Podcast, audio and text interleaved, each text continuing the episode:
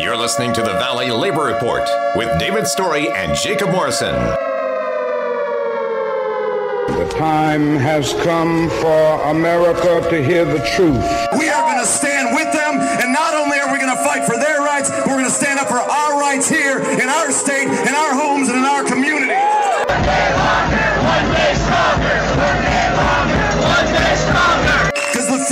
labor's rights in the United States of America is not going to be decided in the courts. It's not going to be decided in Congress. It's not going to be decided on talk radio, and it sure is not going to be decided on Fox News. Solidarity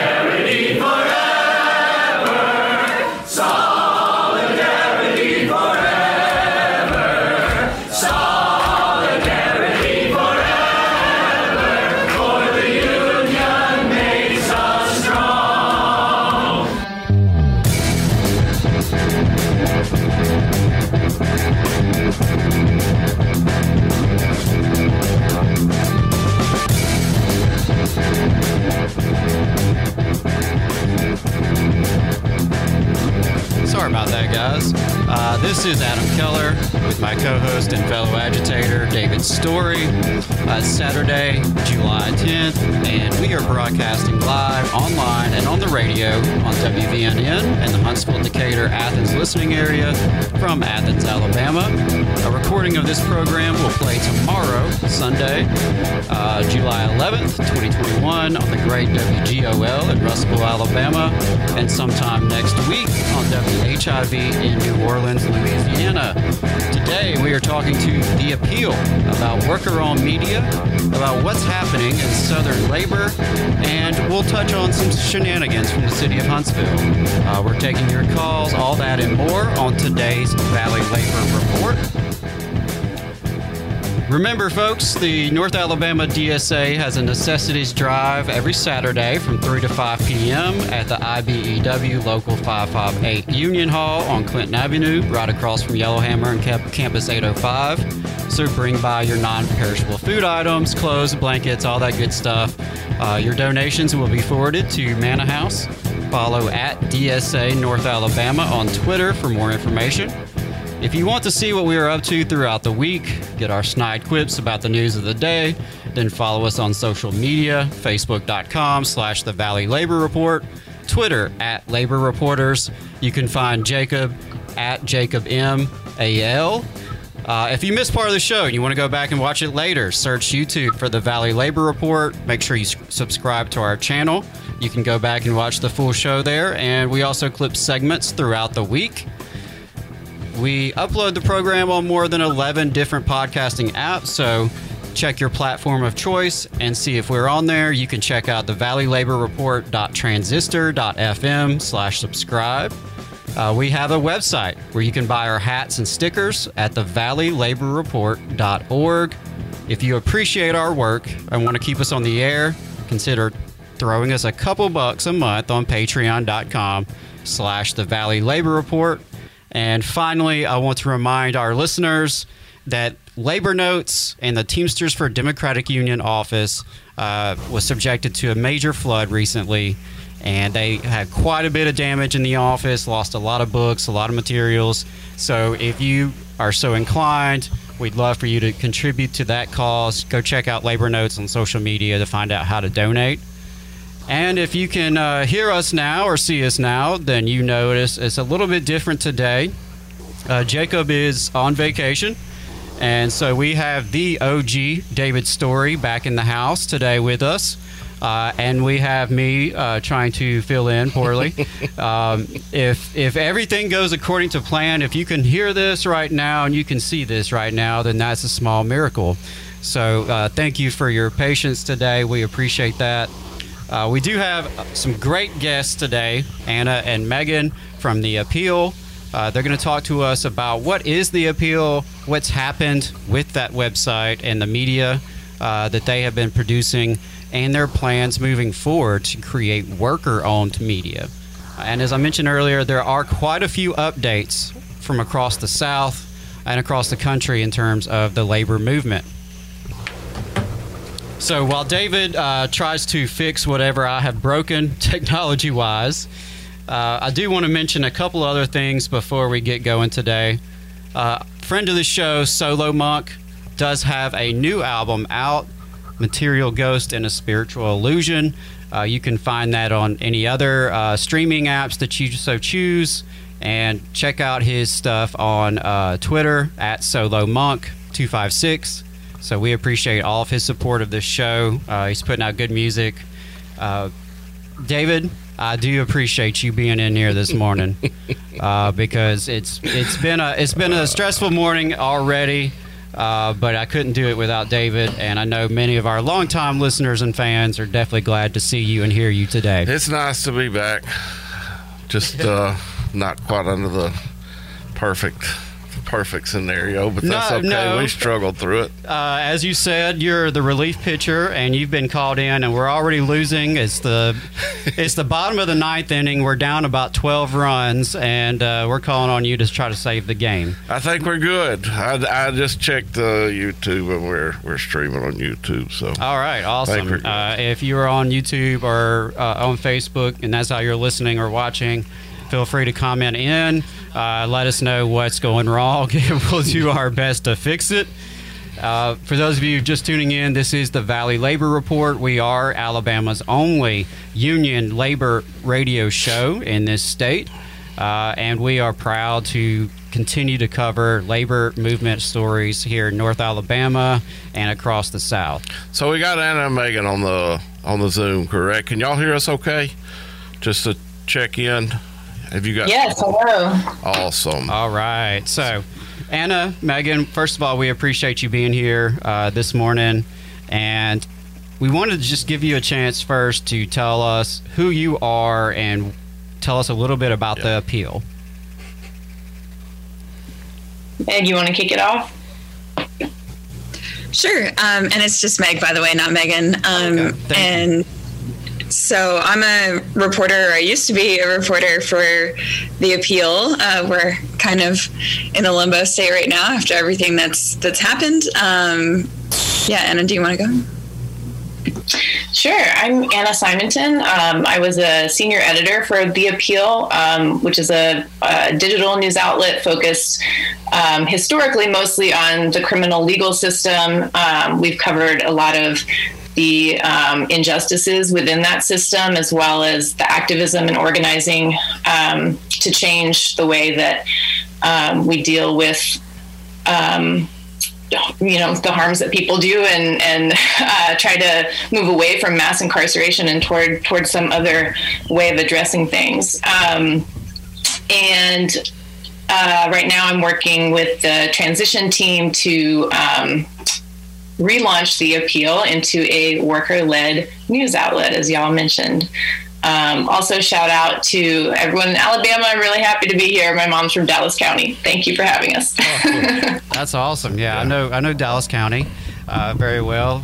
Selma, the seat of Dallas County, of course. And uh, tell us a little bit. You mentioned the transition team and the plans to relaunch as worker-owned media. What led to that point? So we the appeal has had been around for about um, three or maybe four years, um, working in the criminal justice space, doing reporting um, in that area, and for a while there had been issues with um, the way the organization was managed, which uh, the workers had brought up over and over and over again, and just it never got addressed. Um, and so we began to feel as people um, left the organization and were pushed out or um, things like that, that our only option was to band together collectively to um, make ourselves heard and try to get the concerns we had raised addressed. So on May 10th, we did that, and it was kind of crazy because at the exact same time that we went public, at like five minutes later, uh, we got a letter from an email from management saying that there were, would be layoffs and that leadership was stepping away. Uh, and it was just like the timing was crazy. Um, and because we had just publicly announced at that time, you know, on Twitter with press releases, a website, and and all that, there was a lot of attention on us in that moment and on our union. Um, and so we um, publicized what was going on with the layoffs, uh, and we ended up we we put out a request for people to send emails through Action Network to management, and we ended up getting 400 or more emails sent to management telling them to pause the layoffs. We asked management to pause the layoffs um, and rescind the one that had actually happened.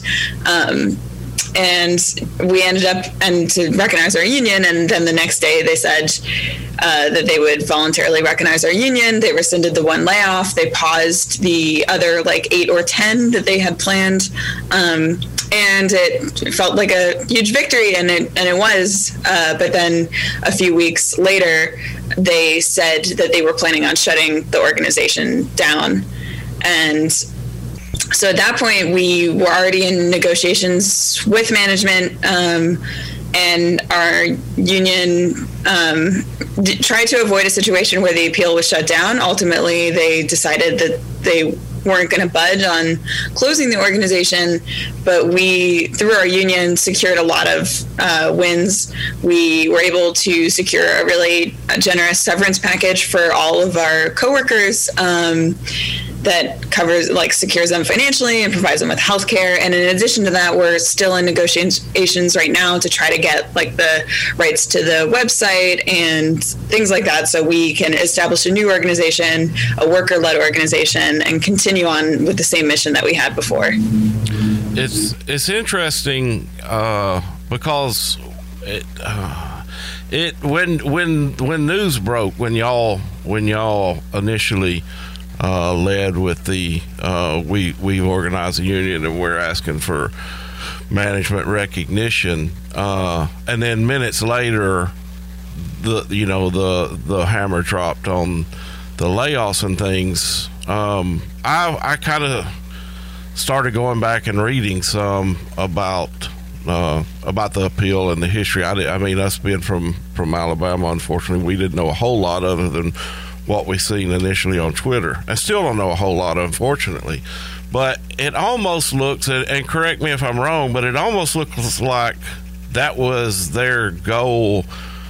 Uh, and, and and I'm not trying to squash the the concept that uh, that they were retaliating against workers because there may be leverage there, but it, it it almost looked to me like that was their goal was to to shutter the doors initially, prior to anything else, uh, with this di- diversion or you know the the the separation from uh, from this Tide. Uh, I can't remember the exact name. The Tide Advocacy Group or something like that, which seems like the the appeal that was the appeal's main funding. There is that is that assumption correct, or or do y'all know less than what we know? Um, no, I, I, think there's there's pieces of that that definitely um, are are part of our understanding. Um, so Tides that you mentioned, Tides Advocacy is the fiscal sponsor. So they're 501c3, right. and the appeal, uh, they sponsored a group called the Justice Collaborative that had been doing criminal justice reform advocacy work. The appeal started as a project under the Justice Collaborative and was editorially independent. So there's several layers of kind of nonprofits involved here.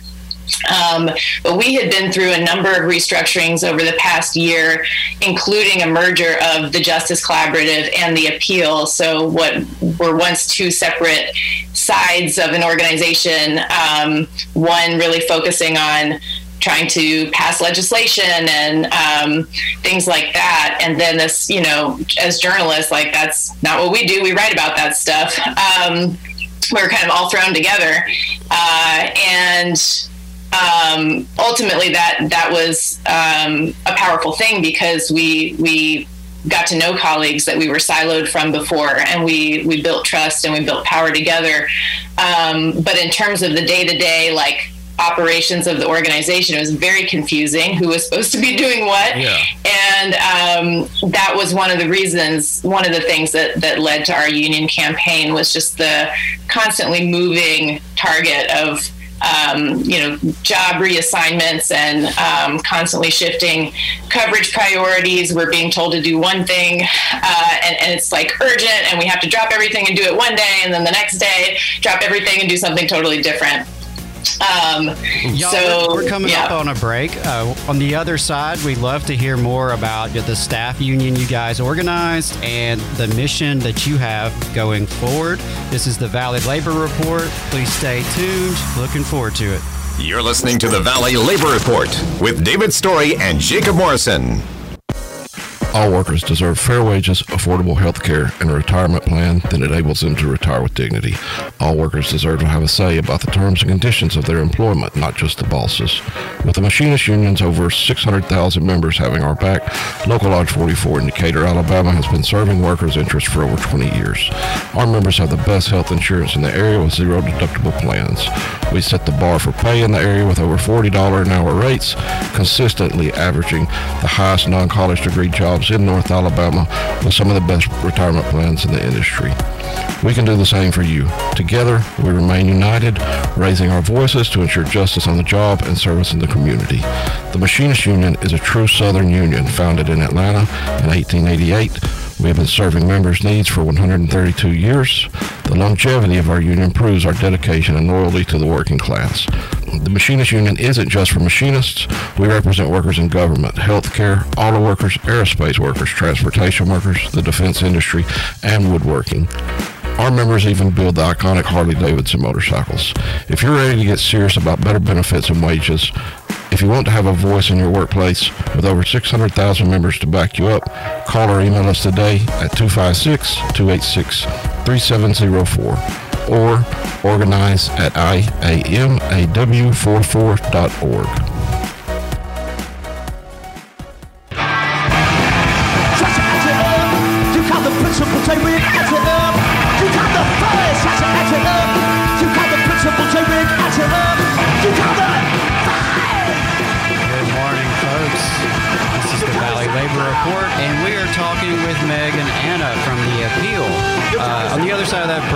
they, gave us a little bit of background about themselves and what was the Appeal, what is the Appeal moving forward. Uh, and when we left off, they were sharing a little bit about some of the troubles they were having as a staff and their decision to unionize, present their concerns to management. So before uh, we pick back up with that, could y'all remind us uh, what union did you guys affiliate with?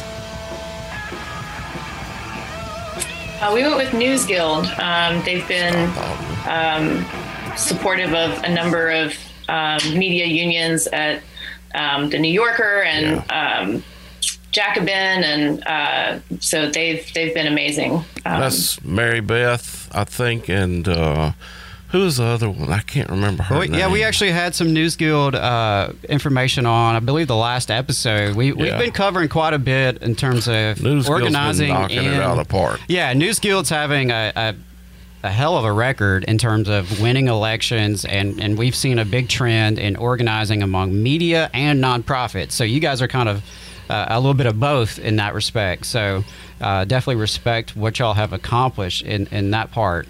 So we left off talking about the, the issues, and David mentioned some of the background as well about kind of the appeal and the funding uh, and the desire to ultimately shut down uh, the program. Yeah, well, it sounded like the desire to shut down the program come out of an absolute mismanagement of the program because from what I read, there was like, I mean, it was an ungodly number of layoffs and. Uh, I don't know if there it, it was it, it was a, a tremendous turnover.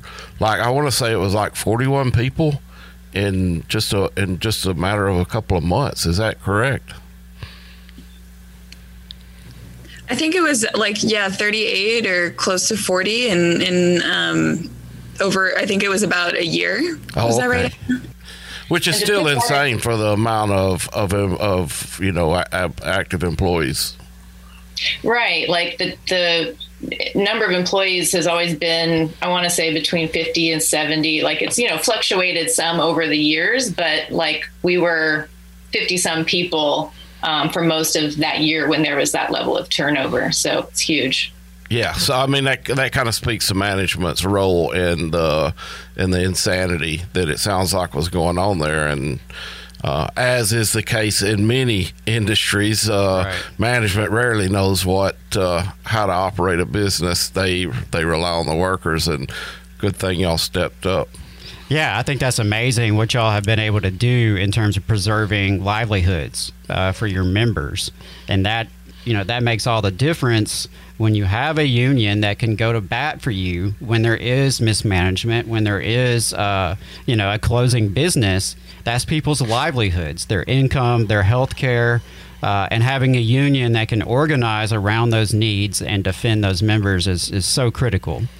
Uh, so I want y'all to just pick back up in terms of uh, you presented your uh, t- uh, your c- concerns to management management is saying, well, actually, we're going to just shut the whole thing down. Uh, and so now, as part of your transition team, what have you guys been have, what have y'all been working on in terms of this vision of a worker-owned media?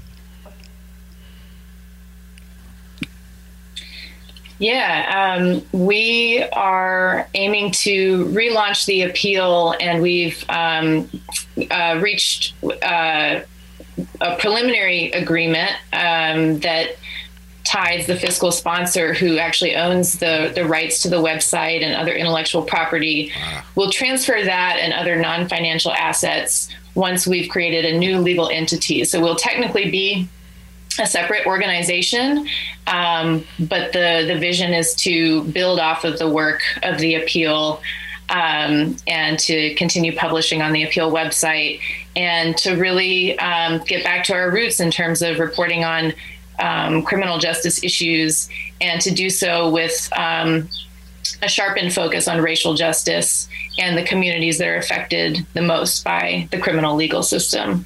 Interesting. So, are y'all organizing now as a cooperative that you know will be democratically functioning?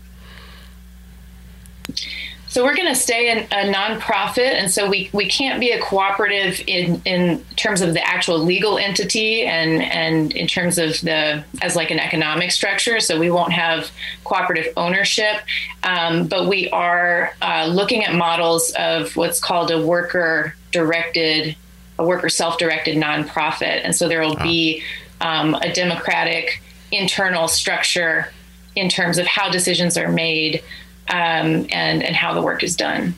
And I assume that that's because of the, I guess, just because of the legal ramifications with wanting to stay the, with a nonprofit 501c uh, and not being able to do the cooperative. That's interesting. Uh, but but it's still going to be worker led, and and and I guess that begs the question: is uh, you know where where does the union kind of fall now? Because uh, what part, what role are they playing in the entire thing? Meg, did you want to take that? Sorry yeah. for throwing the, the, hard questions. I'm just, I'm very interested in this. I, I, broke away from the radio station a few, about a month ago with the intent of starting a worker cooperative here, and so it, I, it, this is kind of a personal, uh, you know, a challenge for me as well. Yeah.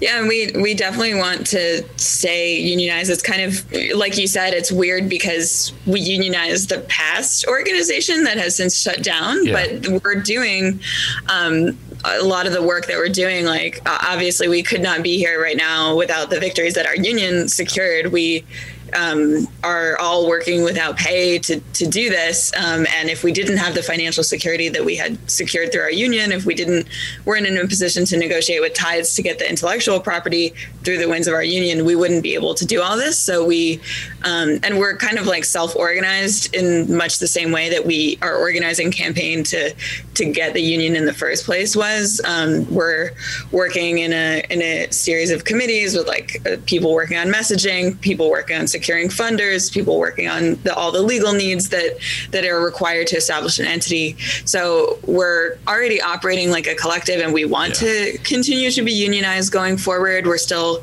in touch with the amazing, amazing um, person from News Guild uh, who is working with us, Michael Applegate. Um, shout out to Michael Applegate. She's the best. Um, and that's just something we have to figure out um, as we continue. The intent is certainly there, but like it's all confusing because we're not a thing right now. yeah, you don't have a management to. Uh to to negotiate with. I don't guess. What uh, and uh, uh, the last question before I let Adam jump in because I see he's about chomping at the bit. What about Rob Smith? Because uh, every article that I've read, I want to hate this guy, and and I'm just hoping that somehow he's out of the picture now. So we're, you know, I mentioned that we're we're still um, in the process of securing the, the intellectual property and the assets that we need. So, so it may be a month or two before you can tell us how you really feel. Is that what you're trying to say? I'll just say we really want to focus on moving forward and, and, all of that. Um, but no, I, Rob, we, what we do know is that um, he's on to the next thing. We don't know what his next project is, but he's already working on some kind of new new venture. Yeah, so we don't really care what his new project is. Except for those people who may be working for him, in yeah. which case, please call us. Yeah, um, we'll help you out we're, we're coming up on a hard break here. So uh, after the break, I definitely want to hear from y'all in terms of how we can help, how yeah. you know our listeners can help, how your readers can help. Uh, but I think what you're doing is so you know fascinating and it's so necessary, and I think it could be paving a, a new way for for unions moving forward and, and other enterprises where businesses are closing and it's time for the workers to take over. So, y'all, uh, we are coming up on our 10 o'clock hard break. Please stay tuned. After the break, we're going to find out what we can do to support the appeal to provide great coverage of criminal injustice in this country. Here in Huntsville, federal employees are an invaluable part of the nation's defense, offering unmatched expertise in engineering and technology and as stewards of taxpayer dollars. What we ask for in return is to be treated with fairness, dignity, and respect. The American Federation of Government Employees, AFGE Local 1858, is a union of working people looking out for each other, making sure that we're treated right. To inquire about joining or to learn more, call 256 876 4880. Put it there, boy, and we'll show these fascists what a couple of hillbillies can do.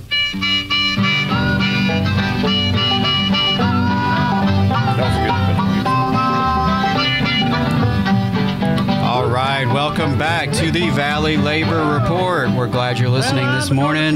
Wherever you're listening, whether it's on FM, YouTube, Facebook, however you're hearing us, we appreciate you and your support. Uh, we are talking with two amazing journalists from the appeal uh, and two amazing union sisters who are fighting to have worker led media. Uh, and, and there's a couple of things that's really interesting to me about that. First of all, there is a, a, lack of real media in this country, and it's something we experience quite a bit here in North Alabama. There's just so little coverage of real issues that matter. Uh, investigative journalism has been decimated. Yeah. Uh, and we talked about that when we had the News Guild on I mean, here. Labor journalism is every right. every know, every form of journalism that actually reports on the happenings of people. If it's not political, it, you know, it's it's if you know, right. I mean, you can over. find articles every time Joe Biden or Donald Trump sneezes or goes to the bathroom, but anything that actually affects everyday working class people, uh, good luck finding it. If it's about corruption at the local and state level, good luck finding that. Yeah. Uh, and that is by design. We talked, uh, when we had our News Guild discussion, we talked quite a bit about uh, corporate hedge fund takeovers of media and the consolidation of media by uh, corporate entities. And, you know, that's something that has, has really impacted, I think, all of us who care and want to make a difference. Uh, if you're an activist or an organizer or just a, a regular old citizen who, who gives a crap about your community, it's hard to address issues that you don't know about. Yeah, it's contributed to the dumbing down of the American population uh, right. for for a reason. and and the corporate media that is out there, uh, especially cable news and and some of the reactionary garbage you hear on radio stations such as this one. Sorry, Jacob. Uh, you know, it's toxic. It's toxic, and I, I consider it a form of psychological pollution, quite frankly. Yeah. Um, so there's the media aspect to this, but there's also the idea of workers taking over industries as they change, collapse, go out of business, however you want to phrase it. Uh, and that's, I remember something coming out uh, in the Labor Party's uh, manifesto a few years back when Jeremy Corbyn uh, was leader of the Labor Party. I remember they actually had an idea that when businesses are you know, a factory were to go out of business, the workers themselves, through their union, would have the right of first refusal. Yeah. And before, you know, just letting a factory shutter, they could actually allow the workers to have a plan in place to make it a cooperatively owned business so that it could be up and running, uh, regardless of what some hedge fund wants. If if there's a need for the industry, if the workers see the need for the industry and they're willing to continue working, why not make that happen? Uh, it's a great way to have an actual rising tide lift all boats, uh, not the trickle down theory that we've been exposed to for the last, you know, what, 40, 50 years Yeah. of neoliberal hell. So, uh, with that rant over, I want to turn it back uh, to our sisters from the appeal. And I, I w- if it's okay with y'all, could y'all share a little bit about how how you're going to pull this off, and you know what kind of help you need from the community to do that? Yeah, so thankfully, we have a bunch of really, really smart, talented people who are like uh, dedicated enough to volunteer their time. We had about we have about twenty people working on the transition effort, um, and we have had a, a real outpouring of support so far, and just hope that continues. When we uh, a little over a week ago announced um, all this and, and what's been happening behind the scenes um, we had like an outpouring of, of support on social media. We were able to raise um, close to $30000 from from that. Um, and we also uh, got in touch with some legal counsel to help us out with that, uh, uh, with all the you know needs of establishing a new organization. So we're we're getting there, and it's it's only been like five or so weeks that we've known. Oh, like our we're all losing our jobs, and we can work together to save this, hopefully.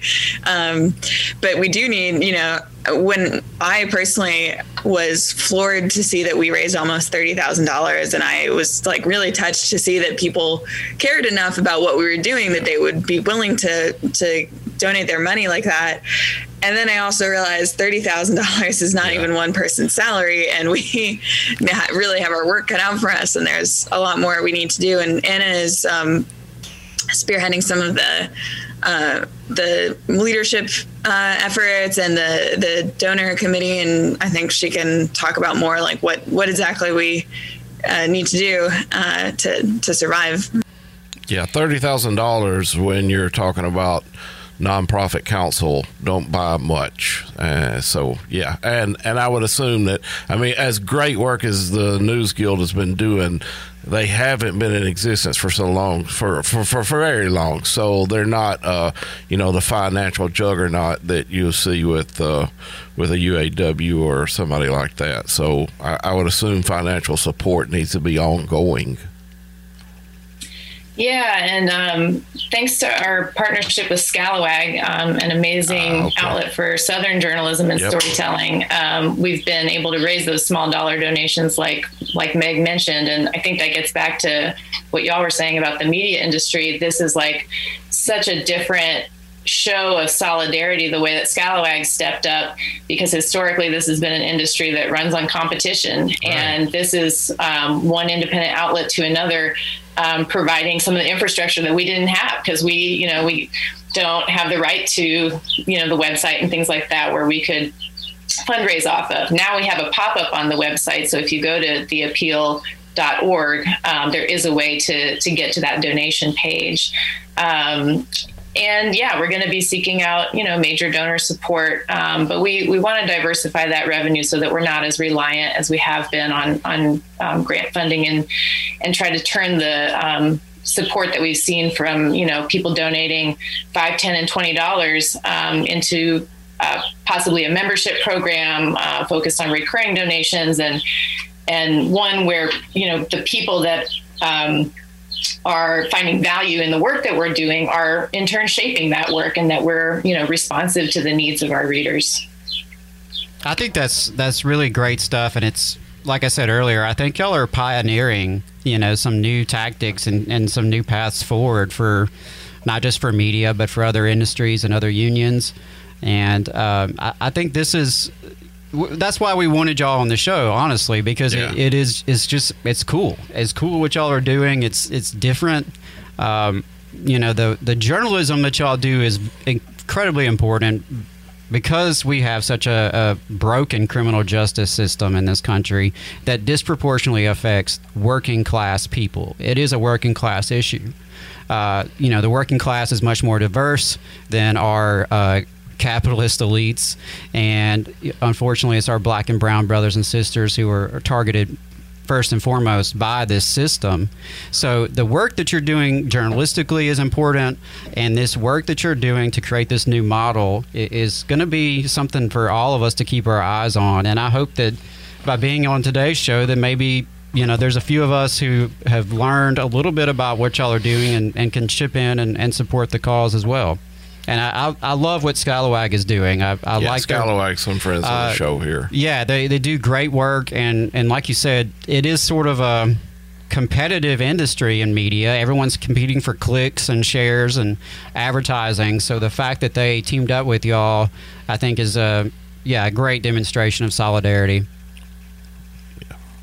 and it gives me an opportunity to uh, throw a jab at my brother Chris Brooks because I, I, talked with Chris Brooks about two months ago, maybe three months ago. We were on a show together uh, in New York City, and and before the show, I asked him, "Why are we not pushing towards?" Cooperative, collective media outlets, and he kind of poo-pooed the idea. So whenever I seen y'all's announcement that, that you were working towards a worker-owned media outlet. I, I, made sure to tag him in it. So if you're listening, Chris, ha ha ha, I got the last laugh. so, but if you are interested in supporting the appeal, I just went to their website, theappeal.org. I mean, it's immediate to pop up to to uh, the work continue support a worker-led effort to relaunch the appeal and donate to help continue our vital work. And some of that vital work is something that we cover regularly here, especially with uh, the police violence that goes on across the nation, um, and especially in, in minority communities or communities that's that's uh, that may be less uh, prosperous than than ours. So they are doing that work and keeping a spotlight on it, and I think it's important to keep a spotlight on it because uh, this it's it ain't going away. You know, as much reform as I don't know if, I even call it reform. I hadn't seen much reform, but as much reform as a lot of the Democrats claim that they're trying to push, we're not seeing it. So we definitely need to support them in uh, in keeping a spotlight on it. Absolutely. Do y'all have any uh, final messages for us, or maybe a glimpse into uh, the future of, of the appeal? just thank you so much for for having us on and for noticing what we're doing and, and caring about it and we're really excited um, for what the future holds for all of us um, i'm so impressed by my colleagues every day like i can't I can't believe this is the talent this organization had managed to pull together and then ignored before. Uh, and we have some really great reporters, great editors, fact checkers, um, all working with us. And I'm just so excited to like. One of the reasons we organized was because we all came to the appeal because we care so much about its mission to highlight what is going wrong with the criminal justice system and that that things simply aren't working and that this is literally upending people's lives and causing so much harm. My name is Dr. Zach Hayden, and I am the Executive Director of the Automotive Free Clinic. I hold a PhD from Berkeley and two automotive service excellence certifications. The Automotive Free Clinic is a 501c3 nonprofit shop in Prattville, Alabama, and I have seven years of experience in the automotive field. We began as a pandemic project in March of 2020 with a dream of providing free and low cost automotive repair to disadvantaged people. Our shop works by providing parts to community members at commercial cost, and labor is on a pay what you can basis. Our shop was a mobile repair shop for approximately one year. During that time, we repaired almost 70 vehicles and gave away two vehicles to needy community members. We need your help to continue providing this service. Our staff of about 12 are all volunteers, including two technicians, but we do have overhead, including shop rent, insurance, service manuals, tools, and utilities. To make a donation, please visit automotivefreeclinic.org. Thank you.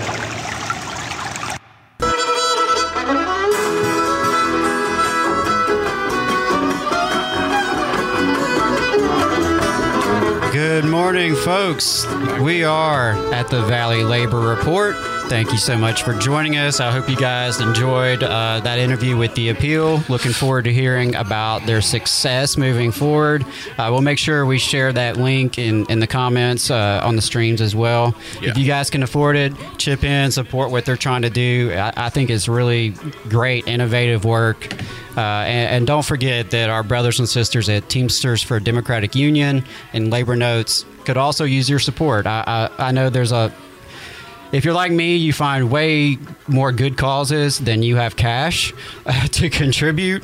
But uh, if it's possible, if you have a few spare bucks, both of those uh, causes would be a great way to uh, pay it forward and, and show a little bit of solidarity and mutual aid in action. And here's the thing, uh, you know, we get caught up. I mean, we're constantly everybody's asking for money because we're not corporate sponsored. You know, we're this show's not corporate sponsored.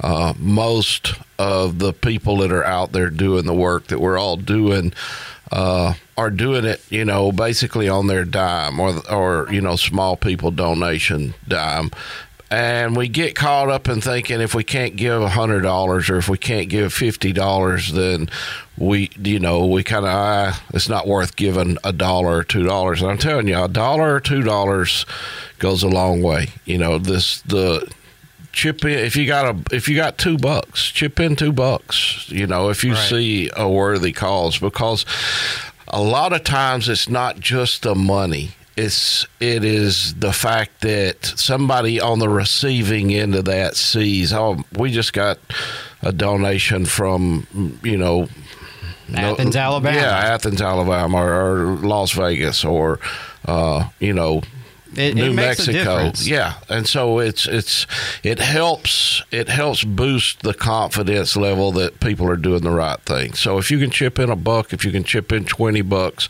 you know, do it. And, and it don't have to be for this. It can be for who, whatever your favorite organization is out there. Just uh, show them some love. Yeah, absolutely. And another thing that, that you can do that doesn't cost anything is uh, sharing and engaging with it on social media. For better or worse, social media is, is here and it's something we have to deal with.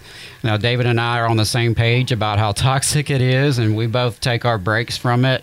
But you know, it's it's a tool, and, and like any tool, it can be used for good or for bad.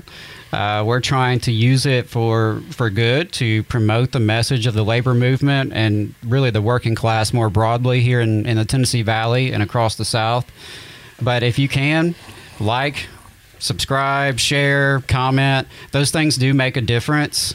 Uh, that's how you basically have to interact with this algorithm uh, that doesn't exactly, you know, shove the Valley Labor Report and, and Scalawag and these kind of media outlets in your face.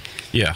Yeah, and coming off of that, you know, I would like to throw a bone to Tarence Ray with the Trillbillies because uh, some of y'all, uh, you know, a lot of the local listeners may not uh, know, uh, but you know, most of the social media followers and the online listeners will that that follow any of us know that uh, Terrence wrote an article for the Baffler, which I subscribe to.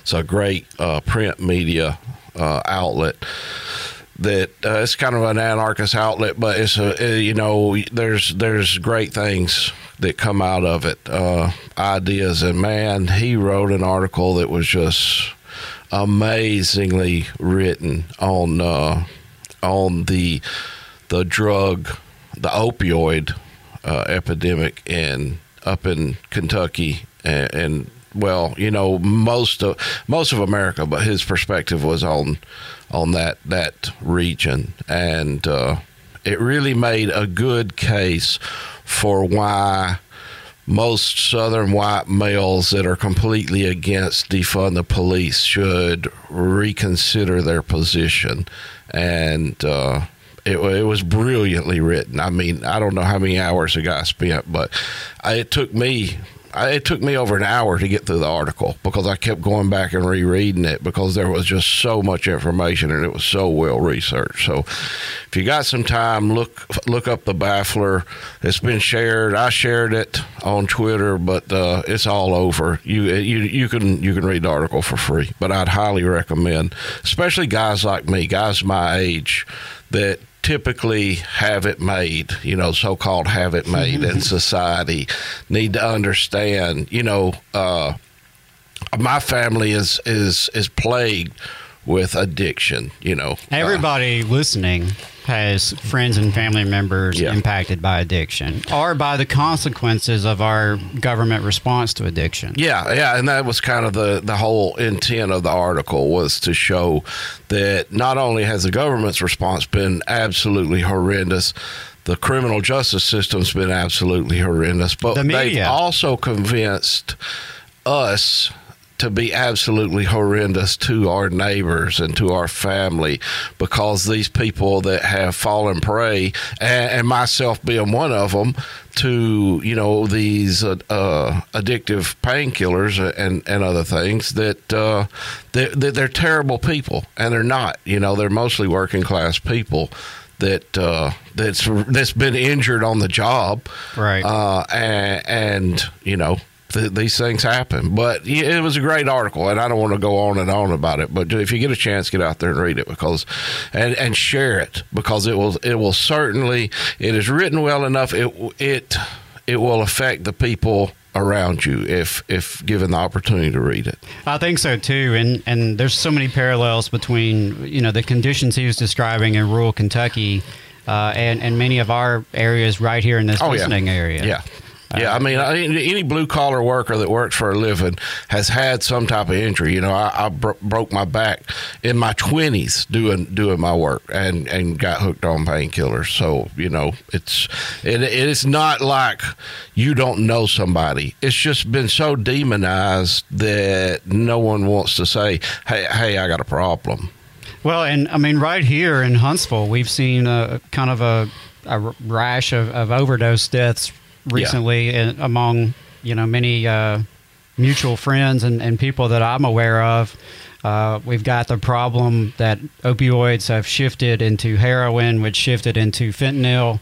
Yeah, which which we all seen coming. Right. As soon as the government cracks down on pain pills, then I mean you're you you only have one option. There is there is no other option for an addict, and that's to go to something that may be more illicit that, that's easy to find, and and truth be known, that's cheaper. Right. Well, I mean, and that's the thing is that we have sick people uh, whether because they were hurt on the job or because of you know past trauma in their lives or, or, or you know addiction in their families, people who are sick and they have not been given care. They've been given incarceration well. and demonization. Uh, one of the things that stood out to me in that article was the way in which local media, uh, you know, yeah. sensationalizes addiction and so-called crime waves, and, and, that's man, is that relevant? And lies right about it, and, and, flat out lies about it. Right. You know, that that was some of the points that you know in the article. Right. I, I, mean, you know, just completely false statistics about yep. you know these imaginary crime waves, and we're seeing that uh, resurgent in in the mainstream media right now. Uh, they want you to be scared about crime. They want you to be scared about uh, your neighbors who may be addicts, and they need help. Yeah. Uh, now, they don't want to do anything about poverty. They don't want to do anything about any of the root causes of crime, but they want you to be scared of crime. And they want to exaggerate and inflate the statistics. Uh, and they want to do that to justify their own abusive policies that created yeah. these problems in this, the first place. Yeah, this authoritarian, yeah. And, and that's the thing that that has stood out to me is you know like like virtually everyone else listening to this show, I've lost loved ones to addiction and and seen firsthand how how much of a struggle it can be. But the truth is, I know plenty of people, and you do too, who had more devastating consequences from the police state and the way we treat addiction than the drugs themselves. Yeah. Because if there's anything that's more dangerous than opioids, it's probably going to jail. Yeah, when you're addicted. Yeah. Uh, you know, being beaten by police, being incarcerated when you're dealing with an addiction, uh, and unfortunately, even even a weekend stay in jail doesn't guarantee that you walk out of there alive on Monday. Yeah. And, and those are the you know the de- devastating consequences from our drug policy that has failed. You know, and it's failed and it's in a terms of the fiscal, people. yeah, and it's a fiscal issue too because there's going to be a lot of conservatives that listen to this radio show that's going to say, "Well, they get what they deserve," yada yada yada. But they shouldn't be doing this. There's a fiscal, uh, financial uh, component to this too that directly affects your pocket. So let's talk for just one second to those libertarians and conservatives that's only concerned about money. Uh, it directly affects your wallet. If you think uh, that it's cheap to keep somebody locked up in jail, uh, go down there and talk to your local sheriff. I can promise you, it's not cheap. So, And it's not because they are given great conditions. no, I mean, by all means, it's not because they're living in luxury. Yeah, I mean, one of the one of the points in Tarence's article is they said for every dollar that is spent in rehabilitation, the city and this was the the the area's uh, statistics that they had. Uh, came up with for every dollar that they spent in rehabilitation, they saved two dollars and seventy cents Wow. in incarceration. So you know, it's financially, it's fiscally responsible, but it's also uh, emotionally the res- the right thing to do as well. Right, right. I mean, the war on drugs has been a war on people. I mean, it's like Not- the not- war on terror is a joke. Right, right. It's it's a war on people, Yeah. especially black and brown people, and disproportionately working class people, because wealthy drug addicts, they're not the ones going to jail. Nah, nah, nah. Wealthy drug addicts are the ones who have access to rehab. Yeah. they have access to treatment. As It's with every war folks. that we've, yeah, every war we've started in the past 50 years in the United States has been a joke, just as with the war on terror, just as the war on drugs, just as the war on communism. We wage these constant battles because we need an enemy.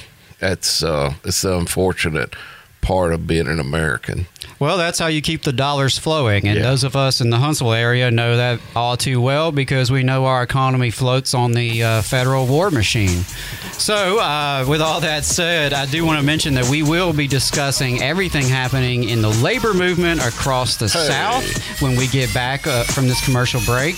And there's some uh, very troubling news coming out of Brookwood, Alabama about continued violence on the picket line. Yeah. So, all that and more after this break. Stay tuned to the Valley Labor Report.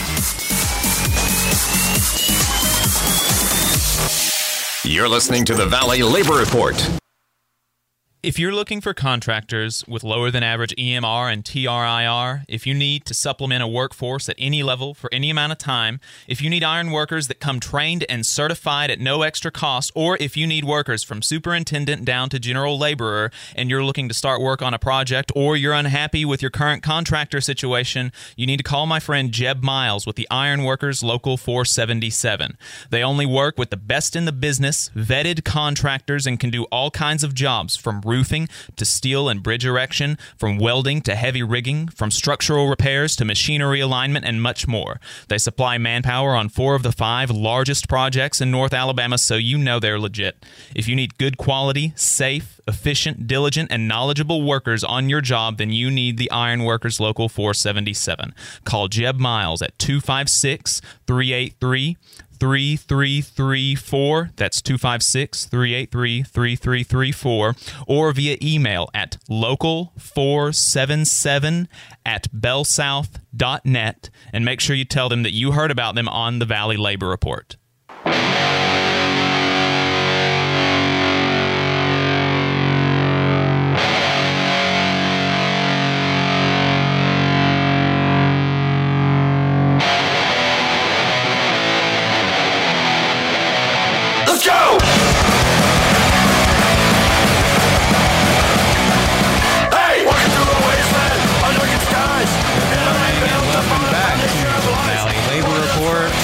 is Alabama's only union labor radio show. Uh, we are here preaching the gospel of solidarity. Working uh, class kicking ass. That's right. That's right. I think we're allowed to say that. I'm not sure. If, if not, then please send those complaints to Jacob Morrison. Since he's not here today, he can get the complaints. So, as promised, I wanted to share share with everyone what's happening across the country, particularly in the southeast, with unions. And uh, as you know, those of you who've been listening lately, we get this from Jonah Furman. He's a great writer, an organizer, and he puts out "Who Gets the Bird." Ends up in your inbox every Thursday to Friday. Uh, please subscribe. Please, uh, if you can, donate to him as well.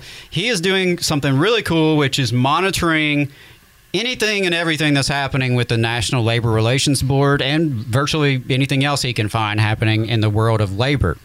So, this start with some new organizing here in the South. There are 17 workers with Amerigas Propane in Brooksville, Florida, organizing with Teamsters Local 79. We have 11 HVAC technicians with Vulcan Heating right here in Madison, Alabama, Hey. unionizing with UA Local 760. And who is UA Local 760? That's the uh, plumbers. Oh, okay, that's. Plumbers Oh, Okay, so they just call them, what is UA? You, You know, uh, I've been wondering that I- myself. I, I seen that last. Well, I think it was Thursday night. It come out, and I was like, "Who in the world is UA?" Maybe that's the plumbers and pipe fitters, but uh, yeah, I, you know that that one confused me as well. But those are uh, the pli- uh, plumbers and pli- pipe fitters out of uh, Muscle Shoals area, I believe, is local local Ah, 760. okay. So Cool. Well, good on uh, them. Yeah, If y'all shout are out. listening, Shout out great to those local brothers boys and uh, sisters. organizing. There are nine workers for steel and aluminum products company EMJ Metals in Orlando, Florida, who are organizing with the steel workers. Uh, while this one's not in the South, I thought it was kind of funny. Eight bud tenders at a weed dispensary in Seattle are organizing with UFCW Local 21. So uh, good on them. There's been a lot of that in the last year. Most of them has been going with the Teamsters, but you know, good to see UFCW coming in there. Yeah, absolutely. Uh, 39 case managers for healthcare contractor comprehensive health services in El Paso, Texas voted 11 to 7 to join operating engineers local 351. Uh, that was a win. Unfortunately, there was also a loss here in the South. 19 workers at airbag manufacturer Daicel in Beaver Dam, Kentucky voted 5 to 13 against joining UA Local 633. Moving on, there are um, uh, quite a few uh, strike actions that I'm going to get back to here in just a second. Uh, but in terms of some internal union politics, we talked with grad school workers recently. Uh, there's an update on that front, but at Columbia, the Columbia University Grad Worker Unit of UAW Local 2110 has elected a new bargaining committee. And that is part of a fallout from their long strike. Uh, uh, excuse me, that's part of the long fallout from their strike effort this spring. It appears that the group that opposed the strike settlement and helped organize the no vote on the tentative agreement swept the elections. They promptly ne- renamed themselves the Student Workers of Columbia, which indicates that they are looking to bring undergrad student workers into the union as well. The National Education Association held their annual meeting and representative assembly this past week. Uh, not a lot came out about that one. Uh, the NEA represent, Representative Assembly is actually considered to be the largest democratic deliberative body uh, in the world. In other words, it is the largest group of folks in one room voting on stuff. Yeah. And um, I, I served as an NEA delegate, and I, I, it was a really an amazing experience. No matter what union you belong to, I so encourage you to run as a delegate. And if you can attend your state or national assembly convention, whatever y'all call it, it is a uh, eye-opening experience to learn more about your union. It's an eye-opening experience to see the diversity of your union, and uh, maybe most importantly, it just builds a lot of relationships and connections. So, to all of our union members who are listening, if you haven't run for delegate yet, we expect you to run in your next election. Yeah. And if you're a little bit on the fence about it, feel free to reach out to us because uh, I've served as a national delegate. David, I believe you have as well. Uh, I believe Jacob has as well. So we have experience in that, and it's a it's a great thing to do. It's important for your the, the, the, democratic functioning of your union as well. I mean, it is uh, the utmost importance to for people to be involved and be pushing democracy in the union and not just sitting back and letting the union, as many people like to refer to it, uh, run things. Right. The I mean, workers it- should run things. And that's something we hear about a lot, you know, the union being treated as a third party. Uh, but unions are democratic organizations. But like any democracy, it's only as healthy as its participants. Yeah. So if you sit back and let it, yes, a union can start to resemble a third party. Those people over there or up there that you call on occasionally. Uh, but it's really up to members, the rank and file, to hold the leaders' feet to the fire and to actually participate and drive the direction of your union. And that's what they do at these national assemblies: is vote on resolutions and platforms and constitutions. So, uh, moving back to some of the strike and bargaining activities happening across the country. Um, as I mentioned, there was some pretty uh, disturbing news that there has been more violence at the picket line in Brookwood, Alabama. Unsurprisingly. Uh, unfortunately, not surprising. This is, uh, if you've been paying attention, you know this has happened uh, quite a bit, unfortunately, where you have. Uh, in some cases, scabs. In some cases, people in management who are literally driving their vehicles into a picket line full of people, including women and children. Yeah. Uh, and we have had uh, UMWA brothers and sisters hurt down there on the picket line, uh, and and it's really it's reprehensible. And I, I you know I just don't have much I can say on FM radio about that. Well, they're going to New York to picket uh, this upcoming Wednesday from 9 a.m. Eastern until noon. So, any of our sisters, brothers, and uh, comrades that may be in New York listening to the show, if you if you got the opportunity, go out and uh, picket with them. I heard uh, Kim's going to be out there uh, covering it, so uh, you can meet her. Have an opportunity to meet her. She's she's awesome. Uh, labor reporter, one of the one of the very last of the true labor reporters. Uh, so yeah, get up there and and show your support. Yeah, that protest is going to be at BlackRock, and BlackRock is one of these uh, nefarious hedge funds that is one of the major backers of Warrior Met, uh, among other things. Yeah, uh, pretty much anywhere you look, it seems BlackRock has their dirty fingers in it. Uh, so, shout out to our minor brothers and sisters going up to New York to picket. Uh, for more information on that, uh, I know we've plugged it before, but definitely follow Kim Kelly, that David just mentioned, at Grim Kim.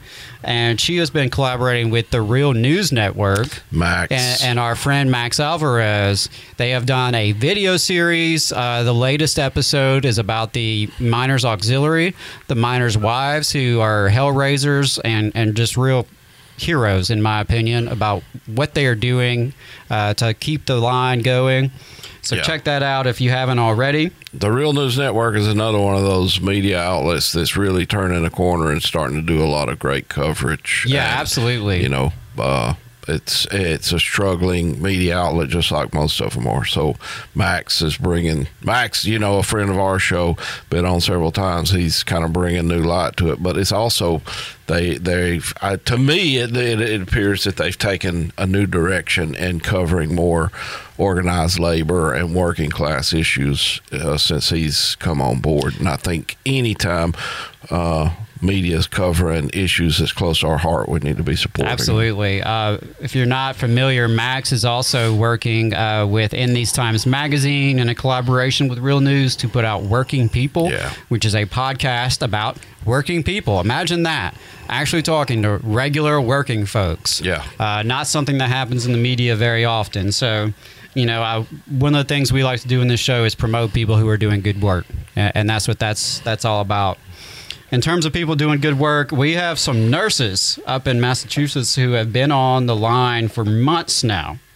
Uh, the St. Vincent Hospital, Massachusetts Nurse Association, that strike has become a really a rallying point for all of labor.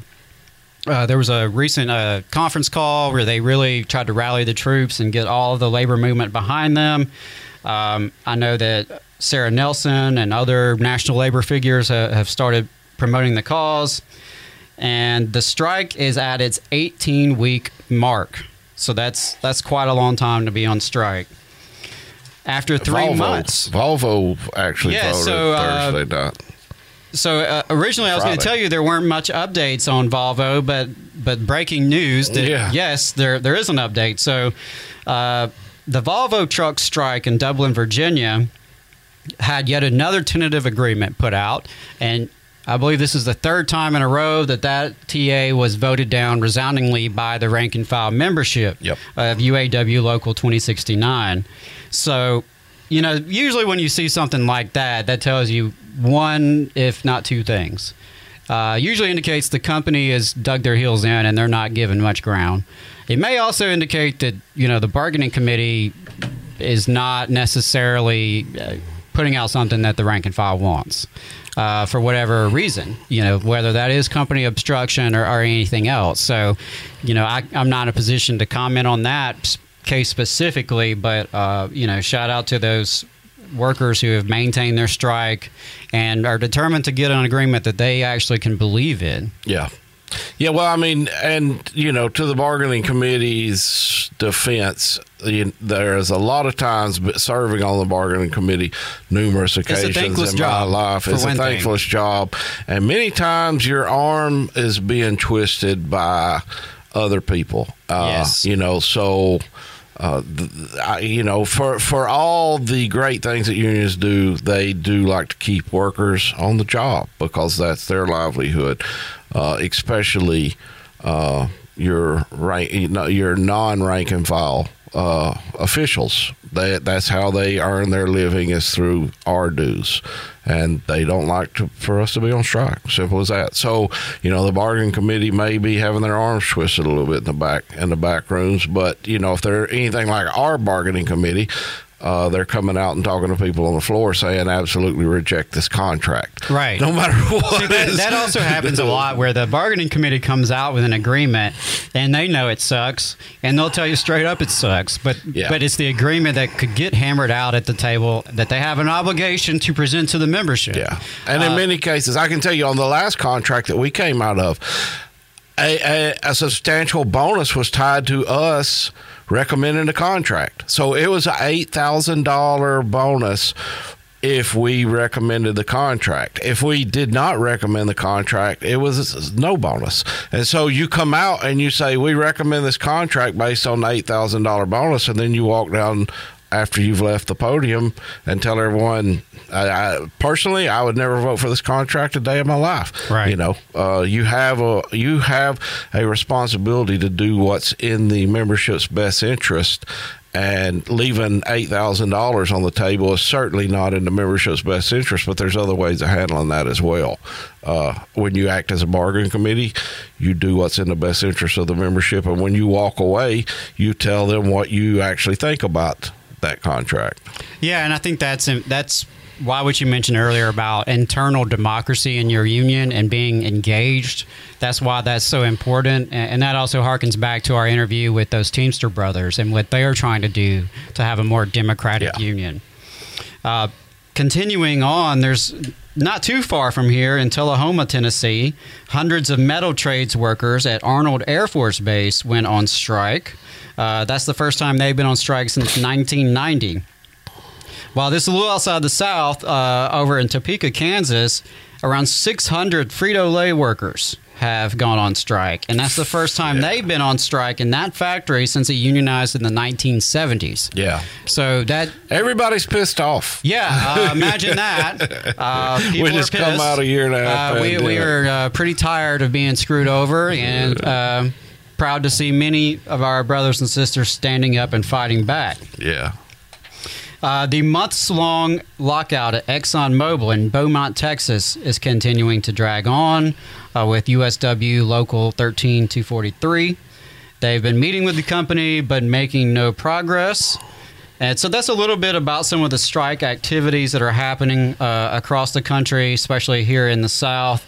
And part of the reason we, we share that with you is, for one thing, you're not going to hear it from, from other news. Uh, but the other thing is to maybe give you a little inspiration In some of these cases, it's a dozen workers or less. No matter where you work, no matter what your industry, if you work for a living, if you sell your labor, you can organize. Yeah. And if you can organize, you can have a union. And if necessary and when necessary, you can go on strike and fight back too. It's, no- it's amazing how many people think that I, I can't get a union here. All will come back. You're listening to the Valley Labor Report with David Story and Jacob Morrison. The American Federation of Government Employees, AFGE Local 1858, believes all workers are entitled to fairness, dignity, and respect. AFGE also knows that the best way to guarantee proper treatment is for workers to stand together, united, looking out for each other. In AFGE, we fight for workers every day to ensure a workplace that is safe and free from harassment.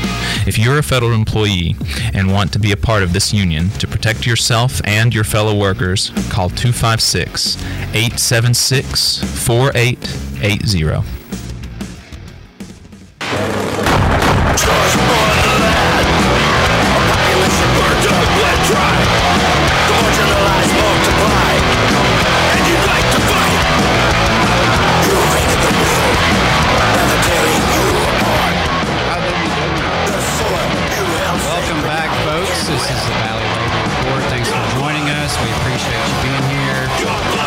putting up with me today uh, and David Story, our OG, back in the house.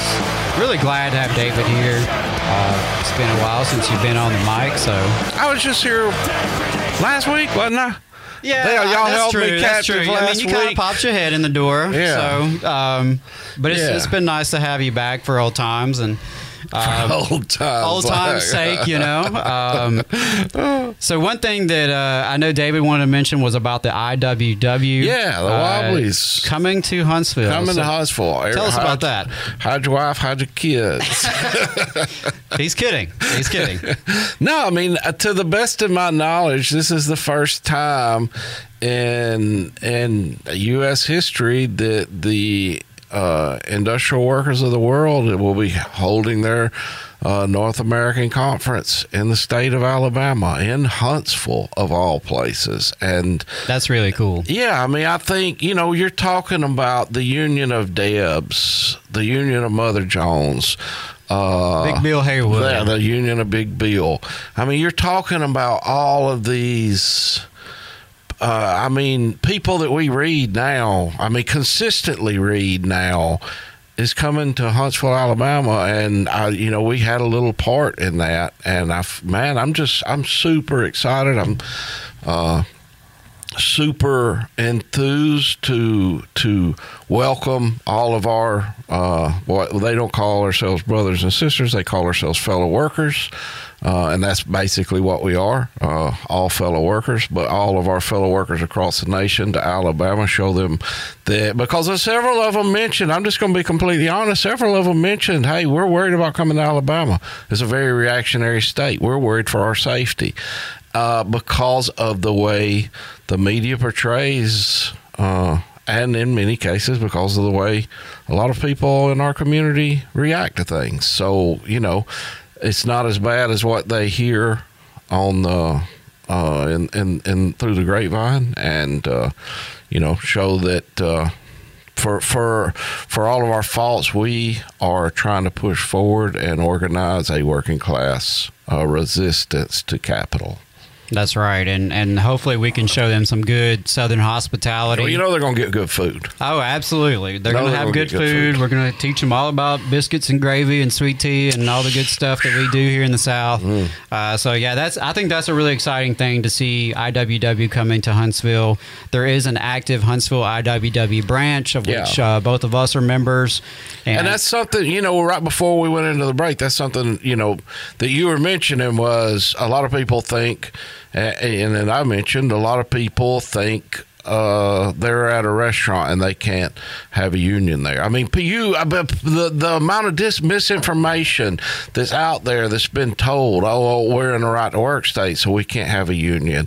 These Uh, these yeah, that- concepts, people really believe that. yeah. So I mean, and that was one of the reasons that we founded the branch here and the IWW branch here in Huntsville because through the machinists, it's difficult for me to organize a restaurant worker or a service worker, you know, in, in, in specific industries. But with the IWW, it being uh, a non-staff organization, non-paid staff organization, it's an all-volunteer organization. It don't have the overhead that your traditional unions does, and so it's made up mainly of volunteers like myself, like you, like Jacob, that have that organizing knowledge and are able to help instruct people how to build solidarity in their workplace. So yeah, I mean, and I guess the short of it is, uh, you can have a union anywhere, and it's cheap.